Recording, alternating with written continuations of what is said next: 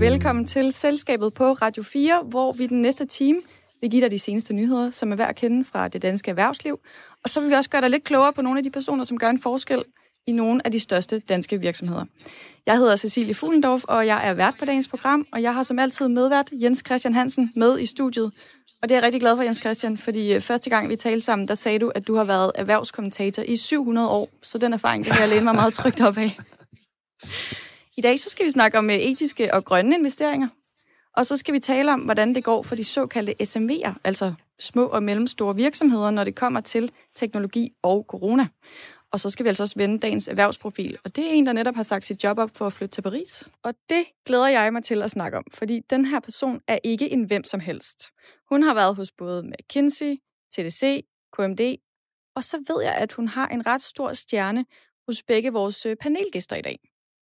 Den ene kender hende personligt, og den anden ved jeg gerne vil kende hende mere professionelt. Alt det her, det vender vi jo selvfølgelig med vores panelgæster, som i dag er Heidi Bank, folketingsmedlem for Venstre. Du er medlem af Erhvervsudvalget og også boligordfører og formand for Ligestillingsudvalget. Hej Heidi. Ja, hej. Og så Jakob Risgaard, serieinvestor, medstifter og medejer af Coolshop. Og så er du også løve i løvens hule, hvis der var nogen, der skulle være i tvivl. Det, ja, det, er det, det er dig, der har en beef med, med Jesper Buk. Velkommen ja. til. Og velkommen til dig, der lytter med.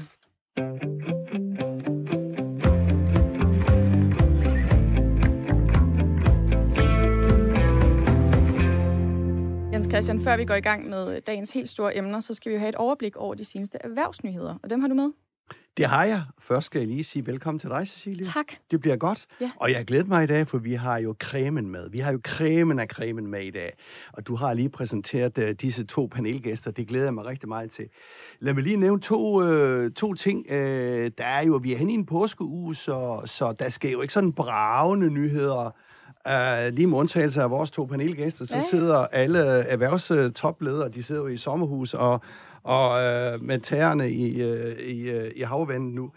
Ej, jeg tænkte på en historie, som jeg godt lige kunne tænke mig at, at, at, at fortælle om, som er, er, er, er, har, har kørt. Det er sådan en... Øh, øh, ja, det er faktisk en farvehistorie. Det er jo øh, fagbevægelsen HK, som jo øh, som jo har en ordning, hvor disse for, forbunds, øh, forbundsformænd får seks års løn, når de stopper. Mm-hmm. Og øh, en kontrakt er jo en kontrakt, og en aftale er en aftale. I det her tilfælde er det Kim Simonsen fra HK. Øh, men det har vagt en del øh, opmærksomhed, at man har sådan nogle ordninger. De er så ved at blive udfaset. Men øh, det er jo også et mærkeligt noget, at, at du har en øh, jeg synes i hvert fald, det er mærkeligt, at du har sådan en seks års aftrædelses løn til en forbundsformand, mens en HK-ansat jo ikke får øh, seks års løn, måske i heldigste fald øh, to måneders løn. Så det er noget med nogle signaler her, og der synes jeg jo, fagbevægelsen har fejlet her. Det taler jo lidt ind i den diskussion, også vi har om toplederes lønninger, mm. som vi har været op og vende nogle gange. Uh, og det kan man jo have mange holdninger til, fordi man kan jo sige, at private erhvervsliv må folk ikke selv om, uh, hvem, uh, hvor meget de betaler i løn. Men det er alligevel en diskussion om det. Uh, de store børsnoterede selskaber har du jo nu ATP og en uh, række andre pensionskasser, som kritiserer de høje lønninger. Og her er det jo også fagbevægelsen. Det er jo heller ikke noget statsligt offentligt. Det er jo også en privat, kan man sige, or, øh, organisation, øh, som, som så laver nogle ting, som er så anderledes i forhold til deres medlemmer. Så øh, jeg kunne da godt lige tænke mig at høre øh, Heidi, og, og nu kommer I jo for erhvervslivet, altså Heidi og, øhm, øh, øh, øh, og Jakob der, altså øh, det her med løn og, og aflønning er øh, i forbindelse med pension osv. osv. Er det noget, omverdenen overhovedet øh, skal interessere sig for? Jamen, jeg ved ikke, om du... Øh... Heidi, jeg prøver du. Ja, at det, altså man kan sige, at det, når det er private virksomheder, så er det jo, altså det er jo et marked, der er øh, på det her område, og der er det jo der øh, topleder eller direktører direktør i det hele taget, øh, de er en del af det. Så der handler det jo om, at man fra virksomhedernes side skal have mulighed for at rekruttere dem, man mener er bedst egnet til jobbet. Så kan man sige, i forhold til, til HK, øh, altså den er, den er jo... Øh, altså den, jeg synes jo ikke, den ser øh, måske super godt ud, hvis der ikke har været en meget klar åbenhed omkring det her over for, for deres betalende medlemmer. Mm. Øh, men men øh, jeg tænker, det der er kommet nu, øh, og må ikke, at de, øh, at de får set på det med, med 200 i timen for at få det om. Det vil jeg forvente, at der var et pres for deres medlemmer om. Og Jacob, jeg skal, lige have, jeg skal jo lige have en, øh, en, øh, et indspark for dig også. Ja, altså, jeg, jeg tror, der er stor forskel på, om det er ejerledet virksomheder, eller, eller det er kæmpe koncerner, som har fået en direktør ind. Fordi jeg tror ja. at der er, er 10-20 stykker hos uh, Coolshop, som er højere lønnet, end jeg er. Fordi uh, vi jo, uh, synes jeg jo også, det gælder de, de ledere, som sidder mere uh, fokuseret på bundlinjen, mm. end, end det lønningspost, de får. Mm. For en ting, jeg tror, alle kan blive enige om, om de er private eller, eller offentlige ansat, det er, at man bliver ikke rig af løn. Øh, det, det, det, det er jo alt det øh, ved siden af øh, som, som egentlig betyder noget. Ja. Så, så jeg, jeg synes, det er, det, nogle gange, når jeg også har set lønninger, synes jeg, det er, er sgu bedre, at de har en eller anden form for medejerskab, og så have en, en respektabel løn, og det gælder jo også her i fagforeningen. Altså, det er jo næsten at tage pis på, på, på medlemmerne, at, at skal betale så langt løn, ja. når man ikke får det ude ved medlemmerne. Ikke? Jo, lige præcis. Nå, fint. Nå, men, det, men det handler jo også om den værdiskabelse, der er. Altså, jo, jo. Altså, det handler jo om, hvad det leverer øh, den leder eller topleder øh, i en virksomhed i forhold til, hvad man har lyst til at betale. Øh, og der er jo nogle gange nogle ting, der kan være konjunkturafhængige, øh, og så er der jo også nogle gange, øh, hvor det jo altså, og det er jo så også det forhåbentlig, der er tilfældet, hvor det bare er virkelig dygtige ledere. Ja. Øh, og det er jo det, vi gerne vil have i vores virksomheder. Ja. Altså, jeg har lige en anden lille ting også, jeg lige vil nævne, som jeg synes er interessant. Det er Eko dernede i Bredebro, skoproducenten, som jo, øh, som jo har været ude at sige nu her, at de vil altså have huslejekontrakterne genforhandlet med øh, omkring, jeg tror det er omkring 700 butikker. Øh, noget lignende har Jysk været ude at sige og Bor i det. Og det er jo meget interessant efter øh, corona her, hvor det er kommet mere øh, digital øh, nethandel. Øh, øh, og nu må vi så se, hvordan det sker, når man åbner igen, om vi alle sammen vælter tilbage i de fysiske butikker. Men hvis vi ikke gør det, så er der jo noget med, at at der måske ikke er så stor gennemstrømning i butikkerne, og så skal man måske have genforhandlet disse huslejekontrakter. Det er et kæmpestort issue, og det er også et kæmpestort issue for de ejendomsinvestorer, som sidder og jo har lavet lange beregninger på 10-20 år frem i tiden. For de en lavere husleje, så, jamen, så falder ejendomsværdien måske pludselig 100 millioner, eller hvad ved jeg, og det skal de så nedskrive i bøgerne. Så det er faktisk et temmelig stort issue her, øh, øh om, øh, og hvor meget man kan forhandle dem ned. Uh, men det kan vi måske tage op en anden god gang. Uh, det var lige uh, de korte, uh, de korte uh, nyheder. Tak for det, Jens Christian.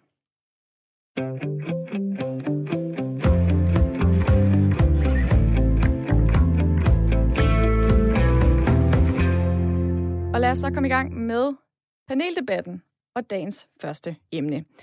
Emnet det udspringer af en nyhed om, at Danske Bank har lagt en ny klimapolitik, som betyder, at de går klar til at droppe både lån og investeringer i energiselskaber, der arbejder med kul. De vil fremover afvise at give lån eller investere i energiselskaber, der får mere end 5% af deres indtjening fra kuludvinding og kulkraft. Før var den her grænse på 30%. Hvis vi lige øh, skal zoome lidt ud fra det her, så blev vi her i selskabet jo lidt nysgerrige på, hvor stor en rolle de her etiske aspekter spiller i erhvervslivet sådan helt generelt. Altså vælger investorer i højere grad også deres investeringer ud fra etiske aspekter, som for eksempel klima. Jens Christian, en bank, der vælger og tilvælger kunder ud fra etiske overvejelser, er det, øh, er det nyt? Ja, det er sådan forholdsvis nyt, at en bank gør det. Vi har jo set det med øh, pensionskasser og investeringsforeninger osv. osv. Men en bank, øh, de har sådan hidtil i hvert fald taget ravl og krat, kan man sige. Også fordi man skal have forskellige konti øh, for overhovedet at kunne eksistere i det her samfund. Men det er jo en tendens til inden for de sidste, jeg vil sige inden for de sidste 3, 4, 5 år, at man som bank også bliver vurderet på dine kunder. Uh, og dermed er vi over i noget bæredygtighed med et, et vidt begreb, og det er jo i speciel grad et klima, uh, synes jeg, uh, og hvidvask, uh, som kan komme på, altså, som, uh, kommer på tale her.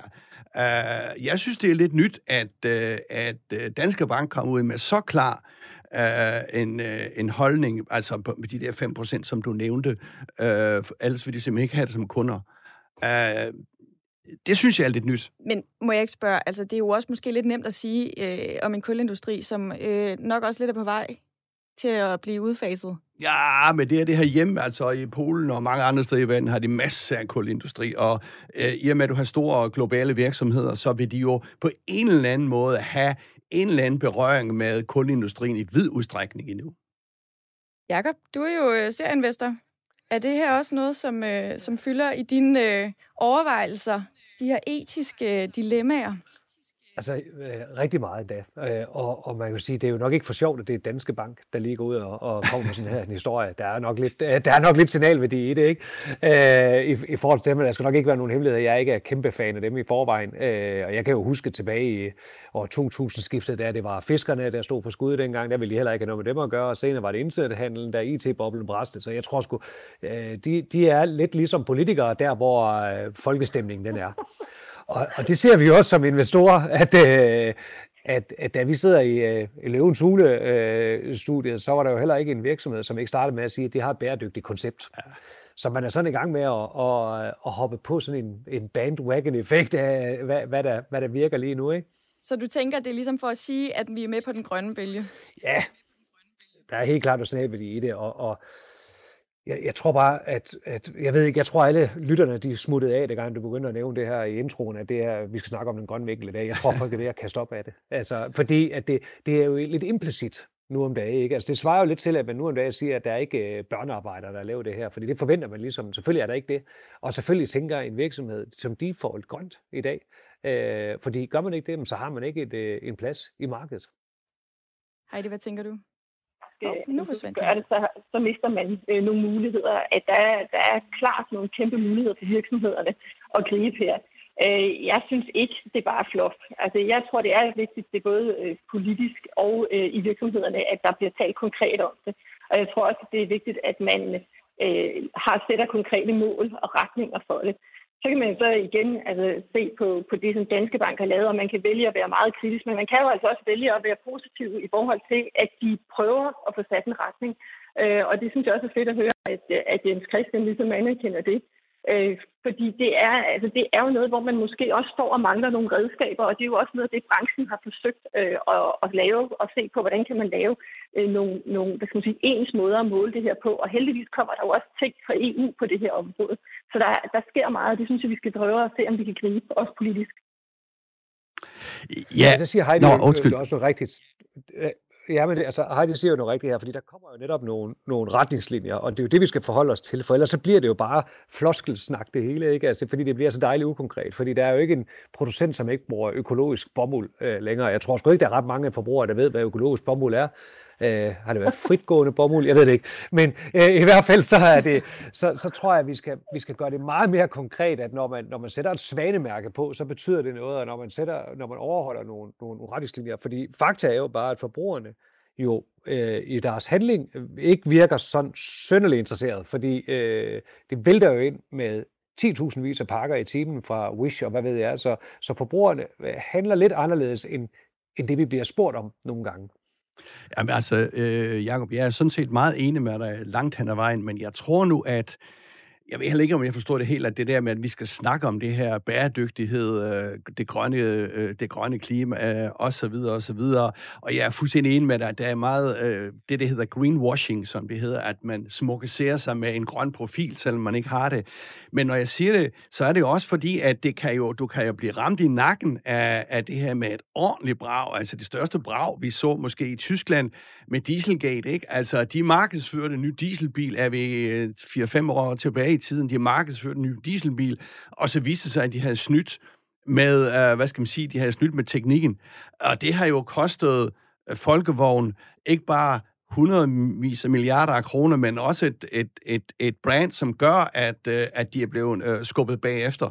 Uh, du har hele modeindustrien, som er ude og sige, at alle deres tøj, det er, det er bæredygtigt, uh, men så viser det sig, at du skal have 4, 5, 6 kollektioner om året, fordi du skal skifte tøj hele tiden. Og altså, der er jeg enig med dig, Jacob, der er vi jo hykleriske, alle os forbrugere langt hen ad vejen. Men jeg så en meget, hvis jeg lige må... Jeg bor jo selv, Kom bare, Jacob.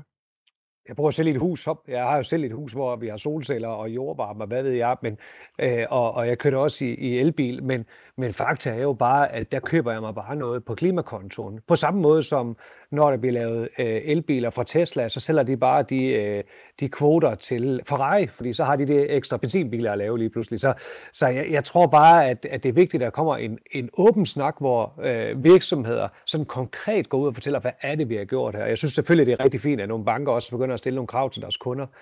Jeg, jeg er bare så bange for, at det bliver en følelsesnak frem for en, en faktasnak. Jakob, hvad så med Coolshop? Fordi I sælger jo virkelig mange ting. Øh, også øh, plastik, og jeg ved, en masse forskellige kategorier. Og øh, hvad gør I af overvejelser ja. der? Ja, noget af det, vi undersøgte, det var jo, at, at det, det bliver nok det næste, når man ser internethandlen, den vokser, det er jo, at øh, hvad med alt det her fragt, og hvad med alt det her pap, og, og øh, vi, vi alle sammen, vi oversvømmer jo her efter corona i, i, i pap deroppe på fjerde sal, ikke? Øh, og, og noget af det, vi blandt andet opdagede lige pludselig, det var, at de her fragtbiler, de kører faktisk rundt med mellem 40 og 60 procent luft. Øh, og, og det virker jo helt øh, crazy, men det er jo fordi, vi skal pakke det over en læne, og vi er i gang med et ret stort projekt for at se, om vi kan, vi kan gøre noget ved det. Men i den anden ende, der har man jo den her snak, hvor det igen er følelser. Jamen giver det så mere mening, at der kører 22 dieselbiler fra samme villavej ned i supermarkedet og køber de samme ting, øh, frem for en lastbil, der kommer og afleverer. Så, så jeg tror bare, at øh, for at bruge den gode Bjørn Lomborg ting her, så er det, at vi skal, vi skal adskille følelser fra fakta, og der har vi brug for øh, et, sådan nogle politiske greb til at sige, at når man kan sætte det her mærke på, så er det reelt, fordi det, der er det nogle kloge mennesker med en uddannelse, som har, som har beregnet, at det her det er simpelthen bedre for miljøet. For ellers så bliver det hele sådan noget symbolik, som måske ikke, tænker jeg, flytter en hel masse alligevel. Men hvis jeg lige må sparke en lille note ind her øh, og tale om min egen branche, mediebranchen, altså jeg tror i hvert fald, at mediebranchen og journalister, de vil lave en helt masse tjek og kontrol af, øh, om de så også er bæredygtige, om det er rigtigt, hvad du siger. Altså, det er den rigtig gode journalistiske, synes jeg, øh, indgang til det her. Altså, gå ud og tjek øh, efter, øh, hvad er hvad her, og så selvfølgelig basere det på fakta. Men jeg tror bare, at Altså, nu skal jeg ikke lave Greta Thunberg, men, men jeg tror bare, at den yngre generation... Øh, ups, øh, nej, det er ikke for at sætte gang i en, øh, i en brand her, men jeg tror bare, at den yngre generation, det kan jeg også mærke på mine børn og deres omgangskreds, altså, de kommer med en lidt anden holdning, end i hvert fald sådan en som mig, som er fra før krigen der, ikke? Altså, det er også et generations... Øh, det er sådan set mit øh, pointe her. Jeg kan lige spørge jer, øh, øh, Heidi. Altså, synes du ikke også, det kan være et, et generations, øh, øh, hvad skal man sige, øh, øh, øh input her? Jo, men jeg tror, at i det hele taget ser vi det på flere områder. Vi ser for også på ligestillingsområdet i øjeblikket, at der er, der er simpelthen nærmest et skæld øh, mellem den yngre generation og så bare dem, øh, der, der er over 40 år. Øh, så, så der, der, der er altså nogle store forrykninger, som vi skal være opmærksom på. Også fordi det er vigtigt, at vi sikrer, at, at alle kan se sig ind i de her dagsordninger. Altså både i forhold til klima og miljø og etik, men jo også i forhold til sådan noget som ligestilling. Så det her med at prøve at kunne, altså kunne løfte begge sider ind i, i en fælles forståelse, der tror jeg, der er en opgave. Jakob, øh, vi talte om det her øh, lidt tidligere, øh, og der sagde du, at det også har noget at gøre med, at forbrugerne faktisk er pænt ligeglade at de vil gerne til Grøn Koncert, men det var ikke for at støtte en eller anden en, en velgørende fond. Det var for at se, og nu må du gerne selv sige den sætning, du sagde tidligere. nu, nu, siger, nu tager jeg jo ikke, der bliver politikere med og sådan noget også. Men, men vi plejer sådan lidt at få sjov og, og, og, og, vi, vi har jo selv en, en uh, velgørenhedsfond uh, uh, på Coolshop, og, uh, eller har selv været, været stiftet en rigtig fond, ikke? og, og Cool kunne jo se, når vi lavede nogle, nogle aktioner eller andet, at folk vil rigtig gerne støtte, så længe vi laver en god handel samtidig. Og det er jo lidt som vi sagde med, med Grøn Koncert, som jeg støtter Muskelsvindfonden, men ja, det, folk tager jo ikke til Grøn Koncert for at støtte den, de gør det jo for at se Medina halvnøgne og drikke billig fadøl, ikke? Øh, og det gælder jo inklusive mig selv også, helst det første. Og, øh, men, men pointen er jo, er, at, at vi, vi er jo nogle skæb, øh, heldigvis komplekse øh, skabninger, også mennesker. Man kan jo både være militærnægter og elske krigsfilm, ikke? Øh, og, og det tror jeg, vi skal, øh, vi skal elske os selv for. Og så tror jeg, at det er rigtigt, der kommer en generation nu, som er i hvert fald bevidst omkring, hvad, hvad klimapolitik er. Men I skal stadigvæk lige huske på, at det er jo samme overgang, som kæmper for, at øh, bitcoin skal blive den nye valuta, øh, som i øvrigt bruger mere strøm end, hvad er det, øh, Tyskland gør, ikke? Bare den her ene øh, mm. lille, lille valuta. Så, så øh, jeg, jeg tror, øh, lad os få nogle, nogle retningslinjer for, hvad betyder det, når noget er økologisk, når man køber det i EU? Hvad betyder det, når noget er bæredygtigt? Så det ikke bare bliver et, et ord, men reelt også har noget betydning. Og det er fedt, som du siger med, jeg skal med journalisterne. Det, jeg gad godt at se en, en masse artikler. Jeg har ikke set nogen nu, hvor de caller bullshit på, øh, på alle de her statements, vi virksomheder, vi har. Har I nogle retningslinjer, bliver der nævnt? Jamen, altså, jeg har set, øh, når, når journalisterne går i kødet på nogle af de her ting. Øh, og jeg vil jo sige til Jacob, altså jeg synes det er fuldstændig rigtigt, det som jeg mener, du taler ind i der. Altså det, der hedder øh, at du ikke gider, hvad som jeg har hørt, du gider ikke alt det bullshit, der er. Altså, du gider ikke, når man bare pusser glorien og hænger den over hovedet, øh, men du vil se konkret øh, handling. Og det tror, jeg, det tror jeg også, det er det, danskerne generelt vil. Altså, de gider netop ikke, at man lader som om, og man leger, øh, man er mere grøn, end man er. Men, men problemstillingen politisk er jo, at for eksempel sådan noget som at have en mærkningsordning på produkter, det er jo utrolig svært. Altså, hvad skal man måle det på? Og det er jo noget af det, det er jo de redskaber, der skal arbejdes på for at se, hvad kan der sig gøre, så man som forbruger øh, bedre kan, kan nå i mål med måske at leve øh, på en måde, hvor man synes, det er mere øh, bæredygtigt. Og nu fik jeg ikke svaret på, hvad du spurgte om, Cecilie. Men, øh. ja. Jakob, øh, Jakob sagde, at øh, der mangler nogle retningslinjer, eller at det kunne være godt med nogle retningslinjer. Rent politisk. Altså, hvad, øh, hvad sker der egentlig på det område? Kan man være mere aktiv på ligesom at sørge for, at øh, der bliver også bliver investeret grønt? Altså, jeg kan bare sige, at inden for byggeri, der har vi jo blandt andet indgået den her øh, grønne øh, boligaftale. Og, øh, og vi har også øh, indgået en aftale omkring øh, bæredygtigt byggeri, en national strategi, for det er bare inden for det seneste år. Øh, og det er jo begge to aftaler. Har det din lyd forsvandt Og sikre, lige? at... Øh, kan I høre mig nu? Ja, okay. Ja, jeg ved ikke lige, hvornår den stoppede, men, men det, der handler om bæredygtigt byggeri, det handler rigtig meget om at sikre, at vi får branchen med som helhed, altså byggeri, øh, byggesektoren med som helhed, så vi ikke kun får de store aktører, der allerede kan med, men at vi også får bredden med SMV'erne. Øh, og, og der tror jeg, det er vigtigt, at vi netop, når vi laver de politiske aftaler, sikrer, at de meget, øh, at de meget handler om, at redskaberne er på plads. Og det er blandt andet det, der ligger i den. Ja, altså, øh, nu spørger Cecilia til en politiker, kan I ikke gøre noget? Altså, min pointer, som jeg plejer at sige, jamen, hallo, business er langt, langt foran politikerne på det her område. Altså, en af verdens største, mest kapitalistiske investeringskasser, BlackRock, de har simpelthen en grøn øh, øh, krav til deres investeringer, Uh, uh, og der skal de, hvis for at investere uh, i, i nogle virksomheder, skal de krav være opfyldt uh, hen imod en zero øh, øh, udledning i 2050, altså i 2030, 2035, 2040.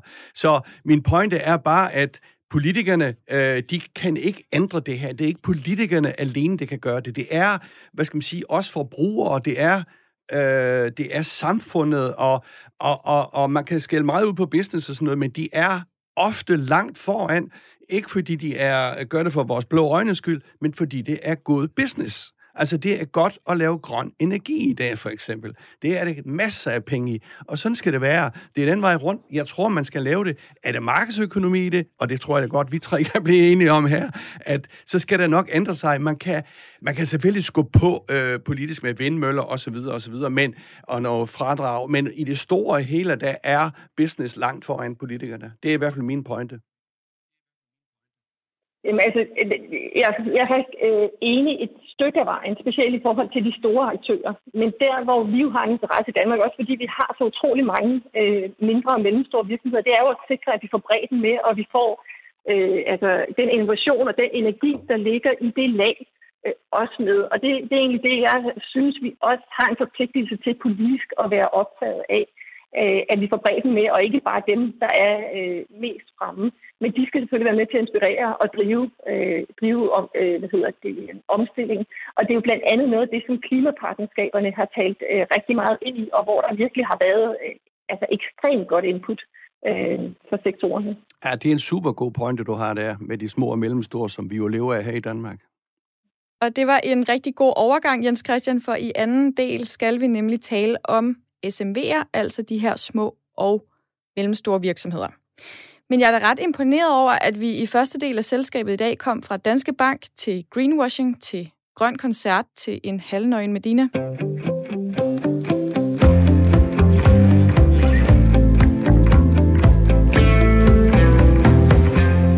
Velkommen tilbage. Du lytter til selskabet på Radio 4, hvor vi ser på de seneste historier fra det danske erhvervsliv, som har betydning for os, og så ser vi også på de personer, som er værd at kende til fra de største danske virksomheder. Jeg hedder Cecilie Fuglendorf og er vært på dagens program, og med mig har jeg medvært om mangeårig erhvervskommentator Jens Christian Hansen. Og så har vi selvfølgelig vores panelgæster med. Hej igen. Heidi Bank, folketingsmedlem for Venstre. Du er medlem af Erhvervsudvalget, og så er du også boligordfører og formand for Ligestillingsudvalget. Og så har vi Jakob Risgaard, serieinvestor, medstifter og medejer af Coolshop. Vi skal til dagens andet emne, som handler om de såkaldte SMV'er, altså de små og mellemstore virksomheder. Det er jo nogen, som vi ofte taler om eller hører om, som de her nye håb, som er mere agile i forhold til de store virksomheder. De kan rykke hurtigere i forhold til den teknologiske udvikling og kreativitet og alt muligt andet. Men der er faktisk en medlemsundersøgelse, der nu viser, at, øh, og det er lavet af Ingeniørforeningen IDA, der viser, at blot 15 procent af firmaer med under 100 ansatte havde en høj eller meget høj, det vi kalder automatiseringsgrad, mens det gælder for 57 procent af de store virksomheder. Og for lige at få på plads, så handler automatisering om, hvor høj grad virksomheder investerer i øh, at lave nogle digitale løsninger, som for eksempel en ny hjemmeside eller automatisering af administrative processer for at kunne gøre, følge med tiden og, øh, og gøre som de store virksomheder. Ikke? Men oveni det her, så siger en undersøgelse fra Dansk Industri også, at de er øh, SMV'er, der har klaret sig dårligst under corona, men dem, der har tænkt teknologisk udvikling, har klaret det bedre. Jens Christian, ja, når jeg siger SMV'er og automatiseringsgrad og teknologisk udvikling, så er der nok mange af lytterne, som også enten falder lidt i søvn, eller ikke helt er med på, hvad det egentlig handler om. Kan du ikke lige prøve at fortælle os, hvad handler det om, at små og mellemstore virksomheder skal automatiseres? Ja, altså, når det kommer et stykke, så er der nok en anden en her i panelet i dag, der er meget bedre til det end jeg. Jakob, nu må du, øh, nu må du øh, komme ind. Nu må du komme ind på et tidspunkt. Nej, altså det handler jo om øh, automatisering eller digitalisering. Altså det handler jo om, hvor, hvor meget, tænker jeg, at du bruger af teknologien øh, til at, at, at lave din produktion. Altså, og dermed bliver meget mere effektiv. Øh, det er sådan en automatiseringsgrad, og der kan man jo ligge i flere forskellige lag der. Øh, og når du nævner det her SMV, og så er det jo fordi, vi er jo en, et land af SMV'er, af små og mellemstore virksomheder. Uh, jeg slog lige op på Danmarks Statistik, og der er jo omkring 300.000 virksomheder, vi har i Danmark, og 99 øh, procent af dem Øh, det er små og mellemstore virksomheder, og de er karakteriseret ved at have under 250 øh, medarbejdere. Så altså, bare for at sige, at det er ikke de store virksomheder, vi snakker om her. De skal nok øh, gøre det, og de har kapital. Det er de små og mellemstore, som typisk, Jakob, nu må du øh, korrigere mig her, øh, er i opstartsfasen, og i en opstartsfase, der har man brug for øh, kapital, kapital, kapital. Og det, og det er jo rigtigt, det du siger, fuldstændig rigtigt endda, og det, det burde jo at nogle lande i verden være Danmark, der var hurtigst til, og, eller danske virksomheder, der var hurtigst til at få det her automatiseret, fordi du kan næsten ikke finde et, et, et sted, hvor det er dyrere at få en ansat. Øh, men jeg tror også, det handler om, at når man er en, en lille og mellemstor virksomhed, så handler det rigtig meget om også at få noget viden ind. Og, øh, og den viden er jo svær for dig ude, fordi det er jo sådan en, en spiral. Øh, det vil sige, når du har haft nogen, som har noget erfaring, med øh, det her med at automatisere noget, så, så kan han sætte noget i gang, eller hun sætte noget i gang. Øh, men, men når de nu ikke er derude, så er det en nedadgående spiral. Fordi det er fuldstændig rigtigt, hvad du ser. Når vi øh, kommer til Tyskland eller andet, så er de bare gode til at sætte strøm til ting meget, meget hurtigt. Øh, og, og, og hvordan fanden vi gør det der, det er, det er egentlig et godt spørgsmål, men der synes jeg jo, at de også angel investor. Vi har en, en uh, lige mm. pludselig sådan en hel redskabskasse, vi kan komme med at åbne og sige, der findes det her systemer, og vi er jo, der er jo fantastiske muligheder i Danmark, uh, lige fra automatiske bogføringssystemer til uh, lagersystemer osv. Så mulighederne er derude. Jeg tror bare, det er et spørgsmål om at, at kende dem, og man kan overskue det. Jeg tror da også, hvis jeg lige må øh, følge op her, øh, og så kan vi jo smide den over til politikeren bag, bag, bagefter der, ikke? Altså, øh, altså det der med kapital, som jeg har øh, beskæftiget mig en hel del med, øh, fordi bankerne, de får jo skæld ud, når de tager penge, øh, og det, det er jo, øh, hvad skal man sige, det er også okay at skælde dem ud en gang imellem, men, men de er måske ikke de risikovillige. Det er jo ikke dem, der står med kapital øh, til de små og mellemstore virksomheder.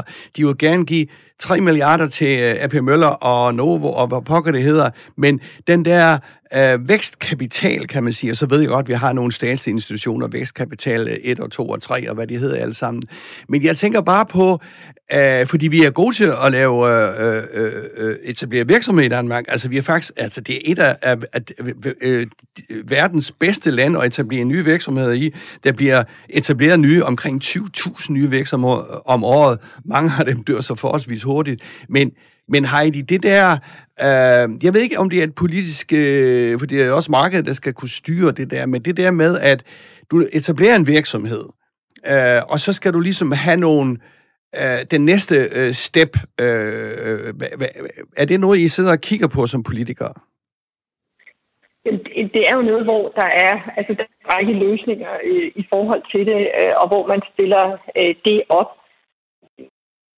I forhold til, altså, i, i forhold til, til hele området her, jamen der, altså, der, der er vi jo også bare nødt til at se, hvad er det for nogle barriere, der gør, at man overhovedet ikke starter, fordi det er jo det, vi ser i øjeblikket. Vi ser jo, der starter øh, alt for få, få, der er for få, der tør øh, kaste sig ud i det øh, og være iværksætter. Og nu så jeg ikke engang huske, hvem det var, der lige øh, nævnte det her for nylig. Men, men en bekymring i forhold til, til hele coronakrisen, det er jo, at der er ingen, der tør. Øh, fordi det har kostet så hårdt øh, for dem, der netop har kastet ud i det mange steder. Øh, så, så det her med, at alle går mere mod det sikre og mod den sikre lønsjek øh, i noget eksisterende, det vil jo være øh, dræbende fremadrettet i forhold til at skabe arbejdspladser øh, og sikre, at øh, vi bliver ved med også at have øh, de små og mellemstore virksomheder øh, på sigt. Så, så jeg tror, det bliver nødvendigt at kigge nærmere ind i det, om vi kan gøre endnu mere. Øh, men der er også, vil jeg sige, i politisk en balance i forhold til dem, der allerede er i markedet. Altså de virksomheder, der er, så man ikke laver noget, der decideret virker øh, konkurrenceforvridende. Men øh, hvis jeg lige må udfordre dig lidt, Heidi, så kan jeg se, at jeg var inde og kigge på Venstres hjemmeside, øh, en del af hjemmesiden, hvor, hvor, hvor din formand siger, at Danmark skal være verdens bedste iværksætterland. Jeg tror, det er overskriften, er det ikke korrekt? Uh, jeg læser så hele vejen igen der, men jeg synes, jeg, jeg kan ikke lige se, uh, nu må du korrigere mig, jeg kan ikke lige se, hvor er det, I vil sætte ind, udover og selvfølgelig have verdens bedste iværksætterland. Hvad, hvad, hvor er det, I vil sætte ind? Kan du, kan du prøve at uddybe det lidt mere? Jeg kan sige, at Dansk Erhverv er jo også kommet øh, med et udspil for iværksættere, og det tror jeg kommer til at være med til at give en, en politisk debat omkring det. Jeg tror, noget af det kommer man til at kunne levere på, og andre ting øh, kommer vi ikke til at kunne fremme en politisk enighed om. Øh, så jeg tror igen, det her med at have dialogen, altså det vi har i Venstre, det er jo en, altså, det er jo en vilje til at prøve at levere på nogle af de ønsker, øh, der er. Men det er jo ikke sådan, at vi skal opfinde, øh, hvad man har brug for som iværksætter. Det er jo behovet fra iværksætterne, mm. der spiller ind. Så, så det er jo rigtigt, at, øh, at nogen for nogen, der er, det, der er det det her med at finde kapital. Men det er jo også et spørgsmål om netop at finde rådgivning. Altså blandt andet i forhold til det her med, som I nævnte i starten, og nu faldt jeg jo desværre ud et stykke tid, øh, der, der da I, øh, I, I havde introen. Men i forhold til det her med at se, hvad skal man investere i af teknologi, og hvordan gør man det? Altså alle de redskaber er jo også noget af det, der skaber en tryghed øh, for, i forhold til de barriere, der kan være. Og det byråkrati, der altså, det er også med at få ryddet op i, i den, alle de barriere, man møder, når man gerne vil ud og, og udfordre og lave noget. Andet synes jeg noget af det, dansk erhverv har spillet omkring netop på, i forhold til kvinder og barsel og sådan noget. Se, hvordan kan man gøre det nemmere at starte en virksomhed op, og have noget mere fleksibilitet, for eksempel hvis man så stadig som kvinde gerne vil have, have børn. Jakob, du, øh, har du noget at tilføje til det her? Jeg vil faktisk give Heidi fuldstændig ret, fordi det, det her øh, er ikke bankernes opgave øh, at være rådgiver omkring automatisering. Det er bestemt heller ikke politikerne. Men der, hvor det bliver rigtig smukt, det er jo, at nu læser man måske øh, i diverse medier i sidste uge, at vi fik Heartland ind som investor hos os. Og det her er ikke et spørgsmål om penge. Det er simpelthen et spørgsmål om, at dernede, der er der en viden omkring det at få vores virksomhed til næste niveau. Fordi de har gjort det her masser af gange. Og det er det, der er så smukt ved at få en investor ind frem for en bank. Og, og det er jo det, man i Silicon Valley har forstået at få sådan opadgående spiral, som eksempel bare lige for at være i vores branche, det er, at der er så meget viden og talent derude, øh, og så jumper de rundt imellem de her forskellige virksomheder, og kommer med, og så tømmer de hovedet og fortæller, at alle de her muligheder er der. Og, og det er det her, vi skal have arbejde på. Og der tror jeg, at det, man, vi har haft et par år nu, og corona har nok heller ikke gjort det bedre, hvor der har været sådan en lidt en, en fjendtlig iværksættertilgang fra det politiske side af. Øh, og, og det gør også, at nogen de gør sådan her. Altså, de, de tør nærmest ikke at, at røre ved det her, fordi det, øh, det bliver lige pludselig os mod dem. Og det er det, vi også skal få brudt ned. For de politikere, jeg har haft øh, øh dialog med det sidste stykke tid, når vi har brug for at sætte meget, meget store projekter i gang, det har godt nok været med ja-hat på, men det er lokalpolitikere. Og, og nu har jeg simpelthen inviteret mig selv ind på Christiansborg øh, her i april måned, for lige at, at, at forstå, om det virkelig er rigtigt, at de signaler, vi får, de, øh, er, vi, er vi så bad guys? Men Jacob, du siger det her med, at det er jo så smukt, når det så er investorer, der kan også hjælpe med det her. Hvor meget er det noget, du, du snakker med de virksomheder, om du har investeret i? Jamen, det er jo ene og alene det, vi, vi kommer med. Jeg vil aldrig investere i en virksomhed, hvor de kun kunne bruge mig for pengene. så er jeg jo ikke bedre end, end, end den, der står nede på Istergade. Nu er jeg fra Nordjylland, så jeg, jeg ved ikke, om der findes bedre eksempler. Men, øh, men, øh, men øh, det, er jo, det er jo lidt ligesom, øh, øh, det, det, det skal jo meget gerne være vores viden, og som investor er det jo ikke noget, hvis du kun kan få dine penge til at yngle, fordi det er penge, du kommer med. Det er, der, hvor det rigtig kommer værdi, det er, hvis vi kan femdoble, tidoble mm. med den viden, vi kommer ind med. Og ikke, ikke kun viden, men hvis vi nu kan undgå at lave de fejl, vi selv har gjort. Det er jo faktisk det, man nogle gange lærer allermest af. Hvorfor er det vigtigt for dansk erhvervsliv, at SMV'erne bliver bedre til den her teknologiske udvikling? Jamen altså, du skal simpelthen have en fødekæde her i, øh, her i samfundet. Altså, øh, virksomheder lever ekstremt kort i dag. Altså, hvis man kigger sådan over 100 år, så tror jeg, at leve, levetiden for en virksomhed er faldet med, øh, med to tredjedel eller sådan noget. Så derfor skal du have nogle nye virksomheder, der, der der bliver stor. Mm. Og med al respekt for øh, frisøren og bilmekanikeren, som vi også skal have, men vi skal også have nogle vækstvirksomheder. Altså, jeg kan, øh, jeg kan vel ikke komme på mere end to, tre, fire stykker, der over de sidste øh, 10-20 år har, har, har lavet disse store virksomheder, med over, altså, hvor du har fået mere end 1000 ansatte.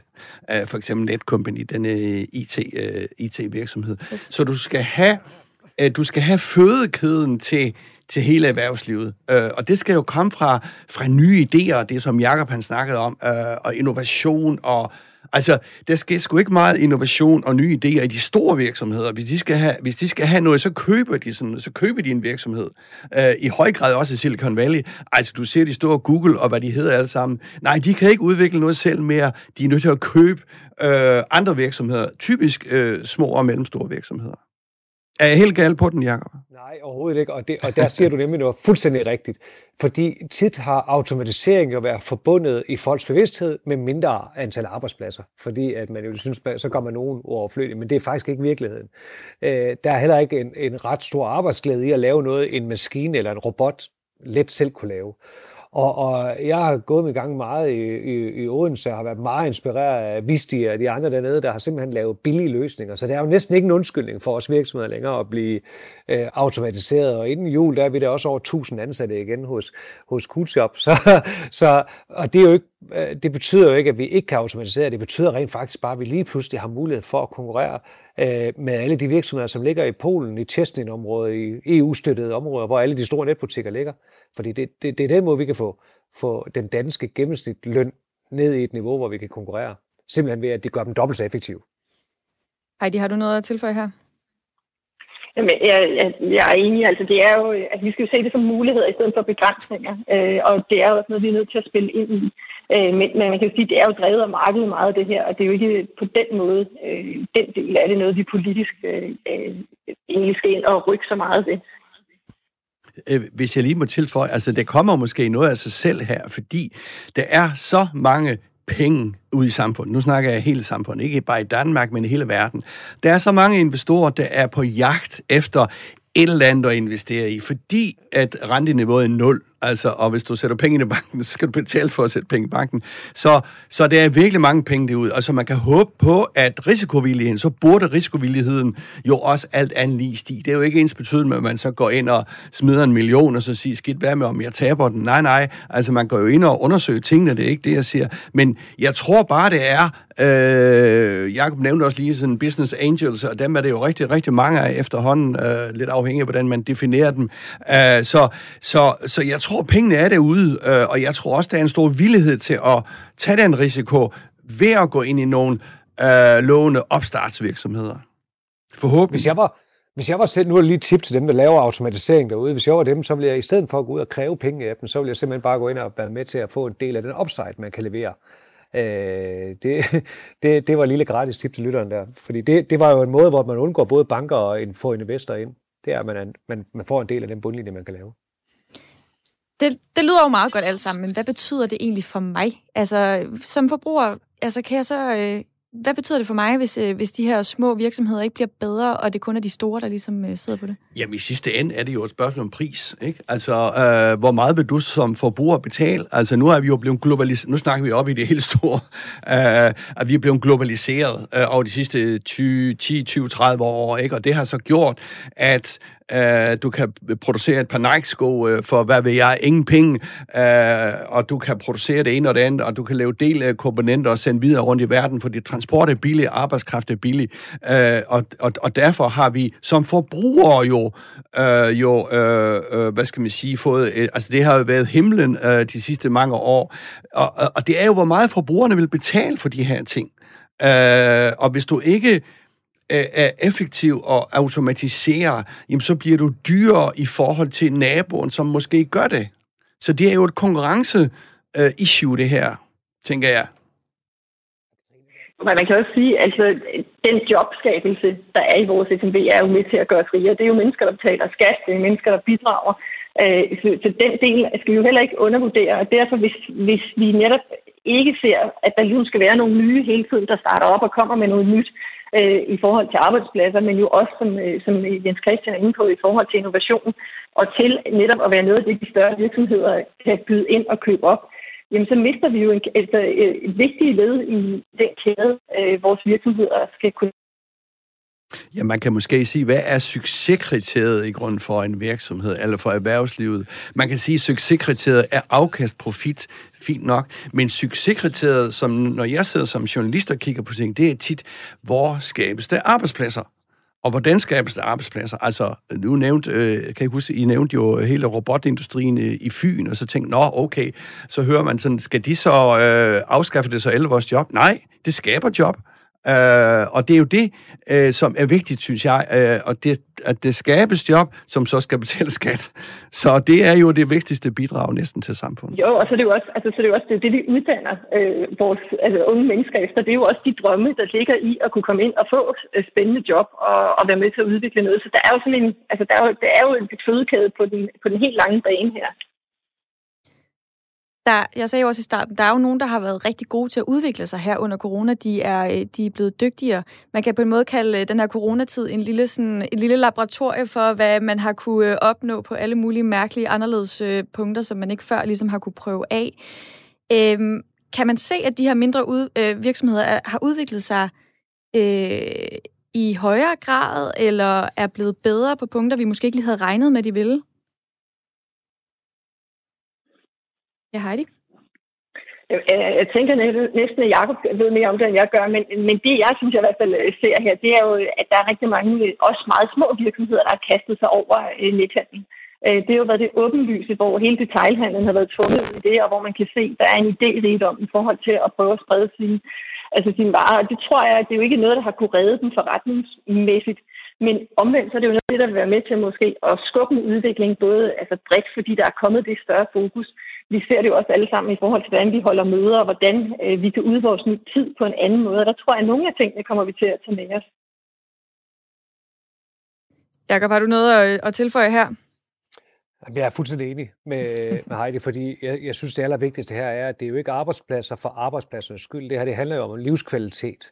Det her det handler om, at, at automatisering gør, at det giver mere mening, det vi laver, end, end det bare at stå og flytte noget på, øh, på et samlebånd. Og det er det, jeg synes, vi virksomhedsledere skal have fokus på, det er at lave meningsfyldte job. Øh, det, det, er jo, det er jo det, jeg synes, der, der driver mig aller, allermest, når jeg går på arbejde hver dag, det er jo at se på lykkelige mennesker. Lad os, øh, lad os slutte på den for nu, og øh, så øh, var det øh, dagens andet store emne.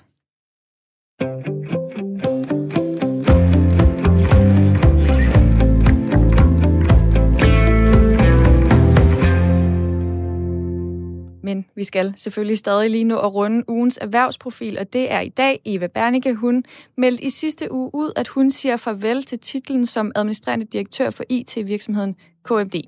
Nu vil hun øh, flytte til Paris, hvor hun tidligere har boet i flere år. Hvem er hun, Jens Christian? Eva Bernicke, hun er en powerful topleder, øh, som har prøvet meget i sit liv, selvom hun kun er 52 år. Nu, hvis jeg forstår det ret, hun trækker ikke stikket. Overhovedet ikke. Det tror jeg ikke. Det, øh, nu vil vi se, hvad hun finder ud af. Men jeg tror, hun siger, nu gider jeg ikke at være CEO, altså topchef, og det der daglige, hver dag kl. klokken 8 om morgenen til klokken 6 om aftenen, og hvad ved jeg. Nej, nu, øh, nu vil hun bo i Paris, hvor hun øvrigt har boet 10 år før i sit liv, øh, sammen med sin familie. Nu vil hun ud og, og, og have en, øh, tror jeg, en professionel bestyrelseskarriere, og hun vil være efterspurgt Uh, altså, hun kan vælge at vrage, fordi hun har jo nogle, uh, øh, hun har jo nogle uh, øh, færdigheder og kompetencer her. Hun har været i McKinsey, denne konsulentvirksomhed, som vel er en af de to-tre bedste i verden. Uh, så har hun været i TDC, i topledelsen TDC, og de sidste 6-7 år, tror jeg det er, topchef i KMD, altså en teknologivirksomhed, som leverer til de øh, teknologiløsninger til de, øh, til de danske kommuner. Og hun har haft flere slagsmål hen ad vejen. Hun har haft et kæmpe slagsmål ud i KMD med ATP og kommunerne. Så hun er, hun er ikke en, der træder tilbage øh, for et godt slagsmål. Øh, hun er, som jeg startede med at sige, hun er powerful, hun er effektiv, hun er content. Det er ikke sådan en, man small talker sådan lidt med. Det kan man sikkert også godt gøre, men, øh, men øh, det er meget sådan øh, øh, bundjenfixeret på den gode måde, synes jeg. Er der nogen af jer, der har smalltalket med, øh, med Eva? Ja, det har jeg. Ja. Øhm, og jeg kan så tilføje, at hun har også ret god humor. øhm, så, men øh, men ja, jeg kan jo godt, øh, altså jeg kan jo genkende øh, meget af det, der bliver sagt. Øh, ikke fordi jeg kender Eva fra den øh, side af, men, øh, men øh, altså, hun er jo et forbillede, og det tror jeg, hun er for rigtig mange øh, kvinder. Øh, og forhåbentlig også mænd, for det er jo også sådan, det gerne skulle være, at man ikke vejes øh, på kønnet, men på det, man kan. Og hun er jo øh, virkelig et mønstereksempel på en meget, meget dygtig øh, topleder. Hun bliver jo kaldt øh, i nogle artikler, jeg har læst om hende, en af de mest fremtrædende kvindelige erhvervsledere i Danmark. Hvorfor, hvorfor det? Jamen, det gør hun jo i kraft af sine øh, meritter, kan du sige. Øh, øh, nu har vi jo heller ikke så mange. Nu er det ikke øh, ligestillings i erhvervslivets top, vi skal diskutere her, men, men, men, øh, men vi har jo ikke mange top, øh, øh, topledere i erhvervslivet. Det, altså, det er jo alt, alt, alt for få. Jakob og Company, de holder dem jo frygtelig nede. Øh, nej, men, men altså, øh, øh hun har jo overblik, hun har strategi at nogen kalder hende isdronningen. Selv siger hun, at man har blevet nødt til at udvikle lidt hård hud. Så hun forstår jo at gå ind. Uh, jeg synes ikke, hun er... Hvad skal man sige? Hun går ikke ind på mændenes præmisser, hun går ind med sin egen præmis, og det er vel det, der er væsentligt. Altså, at kvinder er kvinder, også i topledelsen. Uh, og så kommer med det, øh, man nu har, Øh, så så, så øh, hun er en... Øh, selvom hun er været ude i det slagsmål, så er hun en stjerne på den danske øh, business-himmel. Altså jeg vil sige, at Eva er meget velkommen i vores bestyrelse, om det så bliver for Teams nede i Paris. så, så, så velkommen. Og, og ved du, jeg skal bare lige til sidst, at du siger jo noget rigtigt. Det er jo det er sjovt, som kvinder har det med at være isdrøgninger, eller øh, på anden måde hård hund, hvis, hvis, hvis de har lidt kant. Hvorimod, hvis det var en mand, så var han mm. handlekraftig.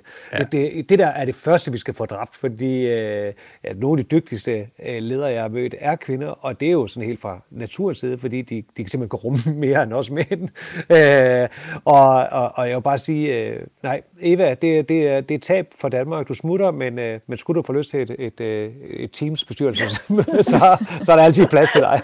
Jeg kan sige, at hun har nogle bestyrelsesposter og i forvejen. Jeg tror, hun er i, i Lego og i Vestas. Men jeg tænker også, uh, at hun, øh, hun er 52 år, og det er jo den perfekte alder at gå ind fuld time øh, på det der bestyrelsesarbejde. Bestyrelsesarbejde nu om stunden, det er jo ikke sådan noget, man bare gør med venstre hånd.